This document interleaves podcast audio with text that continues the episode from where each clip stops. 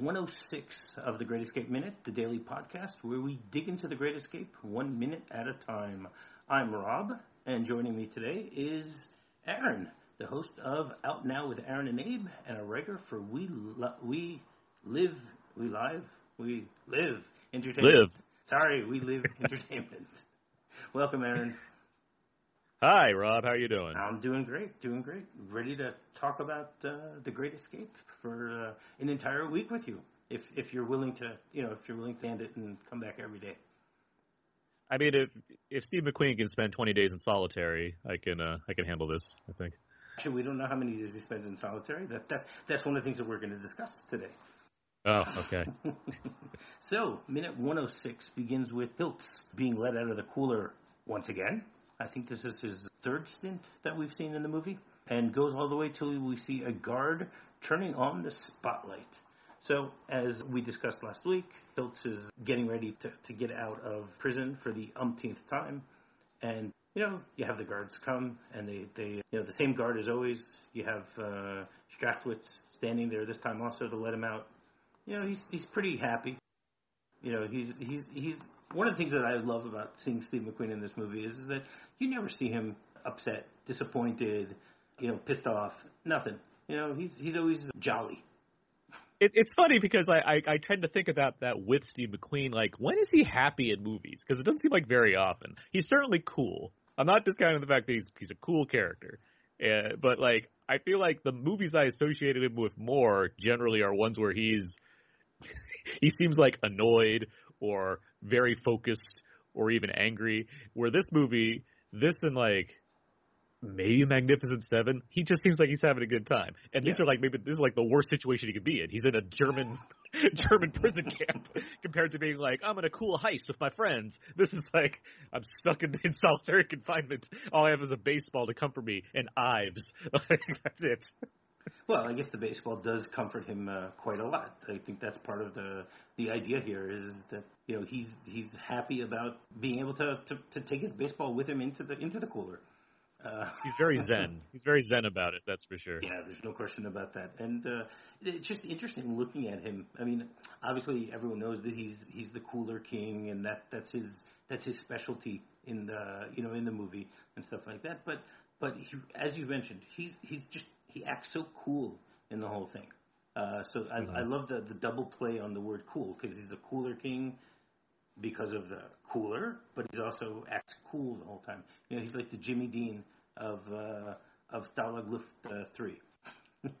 the way that that uh, you know, and for him it doesn't phase him at all. He's he, he's able to, to, to do the time. You know, as as a lot of other prison movies talk about, you know, that, that the solitary time is the hardest time, but he, he doesn't play it that way. You know, he plays it that, that this is this is my downtime. This is the time where I get to to play with my baseball. You know. He's he's numb to it at this point. Like it's a zen thing that he's got going for sure, but he's also just given that he's an escape artist, it would seem at this point, he's just like, yeah, it comes with the territory. You get caught every now and then. You got to wait it out. What do you mean every now and then? He gets caught every time. you know, he's he, he he likes spending time in the cooler. I mean, a few weeks ago we discussed the fact that that that, that he and Goff were were uh, admiring the the the large cooler that they had here, meaning they're expecting a lot of people to to be spending time there. You know, Steve McQueen has the the most time of everyone in this timeshare. You know, Yeah, there's no question about he, that. he really won. He he really won that one. Yeah, I mean, some people have also I've I've, I've heard and, and read that people talk about the fact that that you know his smug attitude whenever he walks out of or walks in or out of the the cooler is is part of the whole idea of showing you know that that uh, you know. It, I, I've compared this a lot to, to parts of Shawshank, but the idea that that you know th- there are ways of of doing easy time. You know, if you're if you have mm-hmm. the right mindset, and that's the way his character is. Because you know we've seen when when he and Ives are both thrown in, we see that, that he just goes in. Okay, I'm I'm I'm back in, and Ives every single time you see that that it just gets worse and worse for him each time. It's, it's crack cracking under the pressure of it. Yeah. And and he doesn't crack at all. For him, it's okay. Throw me in the cooler. I'll be fine. You know, give me ten days, fifteen days, twenty days, thirty days, whatever it is. You know, I'll be fine. I mean, obviously, you know, he this time that that he went in, he's doing it. He did it on purpose. You know, he he went out to go you know scan out what's going on around the town or around the the, the local town of of, of Zagan, Zagan, whatever, however you want to pronounce that. And you know, he he did this on purpose. One of the things that they never mention is is how long is he in there for? You know, is he in there for ten days? Is he in there for twenty days? Is he in there for thirty days? You you'd think that someone who they're going to keep capturing, they're they're to up his time every single every single time, unless they just realize that it doesn't phase him anyway, so it doesn't make a difference. Yeah, you're not wrong. And like the, even the movie opens with the whole like the timeline's been compressed and everything to fit for you know it, it justifies why it might you know why it's only a three hour movie and not a a, three month miniseries. Uh, but um, so yeah, I, I don't deny. Yeah, it certainly the, the amount of time is not that make that just all the more makes it a cool customer. Like Tim Robbins wishes he could be as cool as Steve McQueen when it comes to people that go to, yeah, go no solitary and are acting smug about it. And I and I was trying to think of like are there other actors that could have like done, like he seems like such the ideal candidate for this part specifically. Like there's not that there's not cool actors from the 60s that could have also occupied this role. Like paul newman comes to mind. But You There's just something Paul like Newman McQueen- could have been able to do this because again, you got him. I- he he did Cool Hand Luke, and you know He it did- is a that's- prison that's- movie. It's but but yeah he did that and like and they co-starred in towering inferno together it's like i mean there's i'm trying to like other actors that are that have the kind of swagger of steve mcqueen yeah there's not many he's maybe the closest at that time but also steve mcqueen just has a grittiness to him that i think really adds to it as well where you can believe him in this this part this guy that's you know he's a cool customer but he's also you know he's the guy that's seen some like that that's kind of what it feels like for for a Steve McQueen type to be you know the cooler king the guy that can do this and you know not break a sweat about it Right. I mean, you, you, you brought it up. Who would you, if, uh, in modern actors, who do you think would be able to to pull off something like this? Hmm. Modern actors like the American, I don't know, like Josh Brolin, maybe could do something like this. Um, Mads Mikkelsen came to mind, honestly, actually, as far as the guy that's like, he's a cool guy, he's got some grit to him if he wants to have it. It'd be, and then you'd have, because now I'm thinking like, what would be the setting for this? I guess would you just be doing a World War II movie again, but with, but just a modern cast, or would it be some other Right. situation? I mean, Um, personally, I'm not I'm not a fan of, of, of remakes and stuff like that. So I wouldn't really, you know, I, I try to stay away Yeah, from recasting because this this movie is cast spectacularly. There's no no question Yeah, about it. exactly. But the, the actor that comes to mind to me, that uh, a modern actor that might have been able to, to to do this type of role as well, is maybe George Clooney. Yeah, I mean, he's That's what that's what hits me because of the coolness factor. You know that that he, you know, the way that he plays his roles. I can see it. It's a little bit of a stretch. I know that, but again, No, I mean certainly, no certainly like a like a like a post from Dusk Till Dawn Clooney. I could see that working really well. Just like you know, a young, a slightly younger, like out of sight Clooney. Get a, a, a movie where he a Right, movie where he escaped from jail. that's that's one where I can see Right, I can see that working pretty well. Well, in the in the trunk of a car, but still, you know. no, uh, no, okay, I, I agree with you on that. So I think I think Clooney 2021 would not do as well as uh, Clooney 90s. Yeah, 2021 Yeah. Clooney. He'd be he, Send send Doug Ross into the role. exactly. You know. right. So that we basically only get a few seconds of, of this whole thing where uh, where he leaves Mhm. the prison itself, and then uh, the scene cuts to we we see Mac sitting on a stoop, you know, smoking a cigarette, reading a book, which, as we all know, is is just a Yeah. cover. And then it, it cuts to, to seeing Hilt actually enter the, the compound. Now, I just find it interesting because you see Strathwood standing in front of him. So, the, you know, we, we missed something here. There's, you know, the, the idea of having him stand by the uh, by the gate, and then Strathwood comes in because Strathwood is just standing there, even though he was just next to him a few seconds ago. Depends on how they cut it or whatever, you know, when they filmed it. It might be a little bit of a continuity error, but it's it's still a little bit believable. And then he walks across the compound playing with his baseball, meaning that no matter how many days he was there, it still didn't bother him to be able to continue playing with his baseball. I guess it's it's it's a little bit of he's able to to play with the baseball in a diverse way. He doesn't have to throw it against the wall. You know, he's just you know throwing it from one hand into the into and the it's just it's op- it's Stuff open like that. defiance as well as far as just you know you Yes. want to break us and you're not going to break us we're here and we're going to you know we're going to hold on to the exact attitude that we'd have if we weren't here and I love the way that he just very simply signals Mac, you know, as he's walking by. And he comes over to Mac, you know, they, they, they greet one another, and then he says, all right, when? You know, it's like, this is, this is what I'm here for. You've been waiting for me to get out of prison? Um, uh, and the answer is, okay, we're, we're going out tonight. And we thought they'd never let you out. Now, that's a very interesting comment say we thought you never, they'd never let you out. I mean, Mac's in charge of intelligence. They know what's going on, even though, you know, when we discussed this a few months ago, they, they weren't really sure about what Ives and uh, Hilts were planning. Mm-hmm. They knew that something was being planned, but they weren't sure exactly what was being planned. And and that was a big question that we asked back then. How did you know? How was intelligence able to get that information? Because that's not information you're going to get from a guard. In this case, you know, the idea that we thought we thought they never let you out. So uh, wait a second. They they must know how long he's supposed to be in there for. You know, they're able to get that information. So is the question that, you know, we didn't think that they were going to let you out for another week or so, or is it we didn't know what time today they're going to let you out? You know, what do you what do you think about that? Probably more the former. Uh, just hmm. no, because if if the, if if they're going out tonight, you know, they're they're they're, they're ready to to break out tonight. So if they're ready to break out tonight, they must know that he was supposed to get out today. Because if he's getting out next week, that's not going to be yeah, good. Well, just the way I mean, the way you're asking, the way they're phrasing it, I. Hmm, trying to think of the scene specifically as far as like you know the context that apply. Yeah, I sure. Yeah, given how resourceful they are in getting the information they need to, I'm yeah. I, maybe probably makes more sense as far as just approximately when he's going to be able to get out there. But even then, just them understanding that he's in this precarious situation where he's constantly getting you know caught and whatnot. And now it's like well, we have a set schedule on what we want to do, and when's this? When is one of our team going to be like available for us? Yeah, uh, see. Right. No, but it's not. He's an integral part of the team because they need him to be able to to, to find out about you know when how far the train station is and all that stuff, which which is pretty. I, I wouldn't necessarily leave that for the last minute if I was playing. No, there. I mean, at this point they don't they basically have all this all the information that they not that they, they they're happy to leave them behind or whatnot, but don't they?